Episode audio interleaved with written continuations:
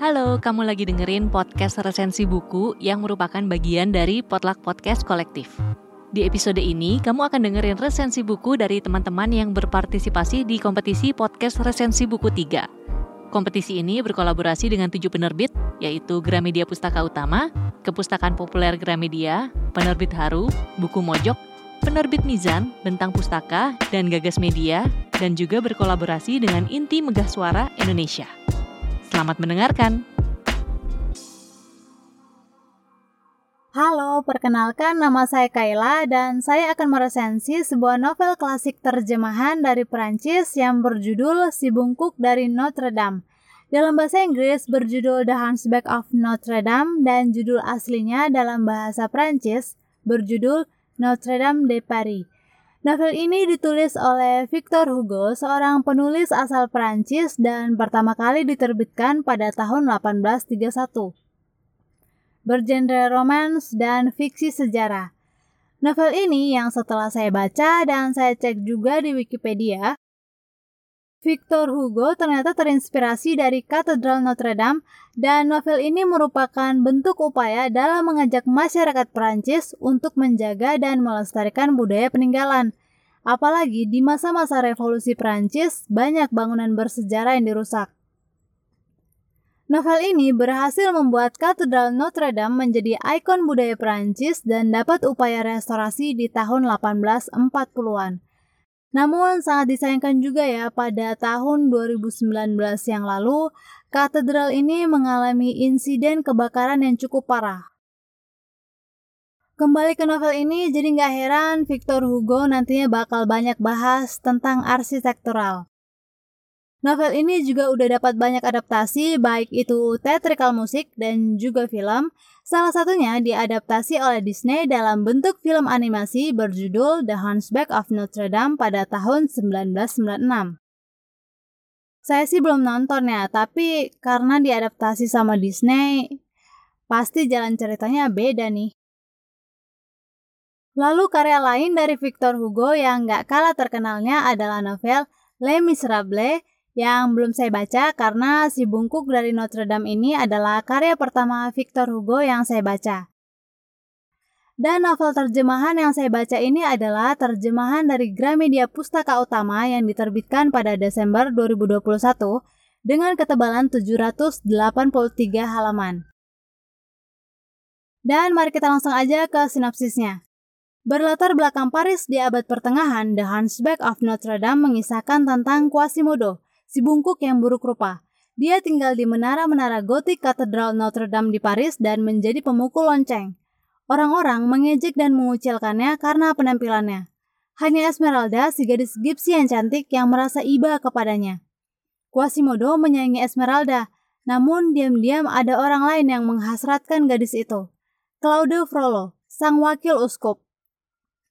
Ketika Esmeralda menolak pendekatannya, Frollo merancang rencana jahat untuk menghancurkan Esmeralda. Namun Quasimodo tidak tinggal diam. Oke, jadi tadi itu sinapsisnya. Tapi tunggu dulu. Sebelum mereview ceritanya, saya akan bahas sedikit ya yang boleh dikatakan jadi polemik lah di antara beberapa pembaca. Dan saya sih termasuk yang rada capek membaca bagian-bagian ini. Jadi, Victor Hugo menulis tentang informasi arsitektural yang rada panjang dan menuangkan beberapa isi pemikiran dan unek-uneknya. Sedikit curhat gitulah, belum lagi bahas pemandangan kota Paris dari atas Katedral Notre Dame yang juga nggak kalah bikin pusing kalau dibaca. Walaupun penjelasannya panjang, ada tapinya nih. Mengingat lagi motivasi dari Victor Hugo dan efek dari novel ini setelah terbit di Perancis pada waktu itu, jadi momen penting yang nggak bisa diabaikan juga kan? Dan menurut saya itu juga sebuah wujud kemampuan Victor Hugo dalam menulis yang niatnya patut diapresiasi. Efeknya ke saya juga jadinya penasaran sama Katedral Notre Dame ini buat ngeliat dari dekat. Terima kasih untuk teknologi internet, jadi saya bisa nonton video tour keliling katedral gotik ini dari YouTube. Walaupun saya nggak paham-paham banget sama arsitektural katedralnya dan udah mengalami perubahan sejauh apa, tapi saya ngeliatnya keren banget lah. dan bunyi lonceng-loncengnya juga bikin keingat sama karakter Quasimodo. Ngomong-ngomong soal karakter, mari kita bahas karakternya. Sebelumnya dari sinopsisnya itu udah menampilkan konflik utamanya ya. Jadi si Claude Frollo ini adalah wakil uskup di Katedral Notre Dame dan karena dia udah wakil uskup, jadi dia itu istilahnya udah selibat ya. Harus membujang, nggak boleh nikah, jadi harus bisa ngendaliin nafsunya. Tapi si Frollo ini bisa dikatakan gagal mengendalikannya. Dia jatuh cinta sama Esmeralda dan dia itu jadi kacau karena hal ini. Mengingatkan saya sama lagunya Agnes Monica yang judulnya tak ada logika itu loh. Terus nih, cintanya bertepuk sebelah tangan karena Esmeralda enggak suka sama si Frollo. Bagaimana dengan karakter Quasimodo? Dia ini selain kerja di Notre Dame sebagai pemukul lonceng, dia juga punya hubungan dengan si wakil uskup Frollo. Jadi ada beban moral tersendiri lah untuk Quasimodo. Karena dia ini juga nggak diterima di masyarakat, karena wujudnya yang mengerikan. Padahal sebenarnya sifatnya itu nggak semengerikan wujudnya. Dan Esmeralda adalah seorang penari gipsi yang datang ke Paris untuk mencari sesuatu. Dia datang bersama kambing peliharaannya yang bernama Jali yang punya tanduk berwarna emas, pintar, dan cantik. Kata salah satu karakter nih yang tiap ketemu hobinya muji kambing namanya Pierre Gringor. Si Pierre ini atau Pierre, apa pun penyebutannya yang benar, karakter ini tuh kelihatan cukup menjanjikan di awal. Tapi keputusannya menjelang akhir ngaco parah bikin saya kecewa, tapi nggak kaget juga sih sama keputusannya. Dan lalu juga akan ada karakter-karakter lain yang akan menyemarakan jalan ceritanya. Apa yang bakal terjadi sama Esmeralda dan rencana jahat apa yang direncanakan si wakil uskup Lalu gimana Quasimodo bisa melindungi Esmeralda? Kalian bisa temukan kisahnya dalam novel ini yang penuh drama, bercampur kalau saya bilang sih kekonyolan dan miris di saat yang bersamaan. Jadi awalnya saat baca novel ini saya kira sih bakal semacam didominasi sama kisah heroik Quasimodo gitu.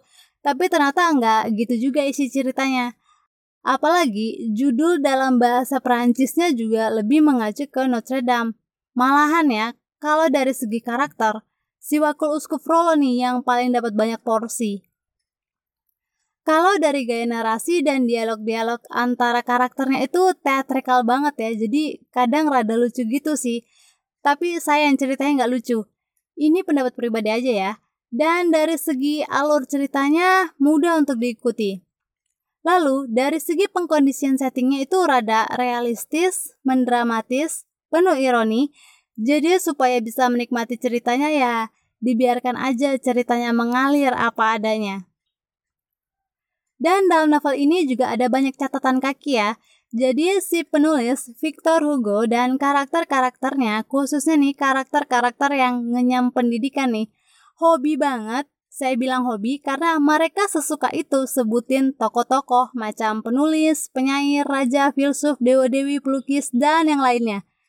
Dan ada pula kutipan-kutipan entah itu dalam bahasa Latin atau Yunani saya nggak paham deh. Lalu juga dari sistem hukum dan isu-isu yang ditampilkan di era abad pertengahan di Paris juga nggak kalah banyak mengalir bersama jalan ceritanya. Oke, secara keseluruhan novel ini menarik untuk dibaca dan seru loh kalau mau didiskusikan karena novel ini isinya rame banget. Terakhir rating untuk novel ini saya sih kasih tiga setengah bintang dari 5 bintang. Rada tanggung, tapi itulah rating dari saya. Sekian dari resensi saya, terima kasih sudah mendengarkan. Sampai jumpa.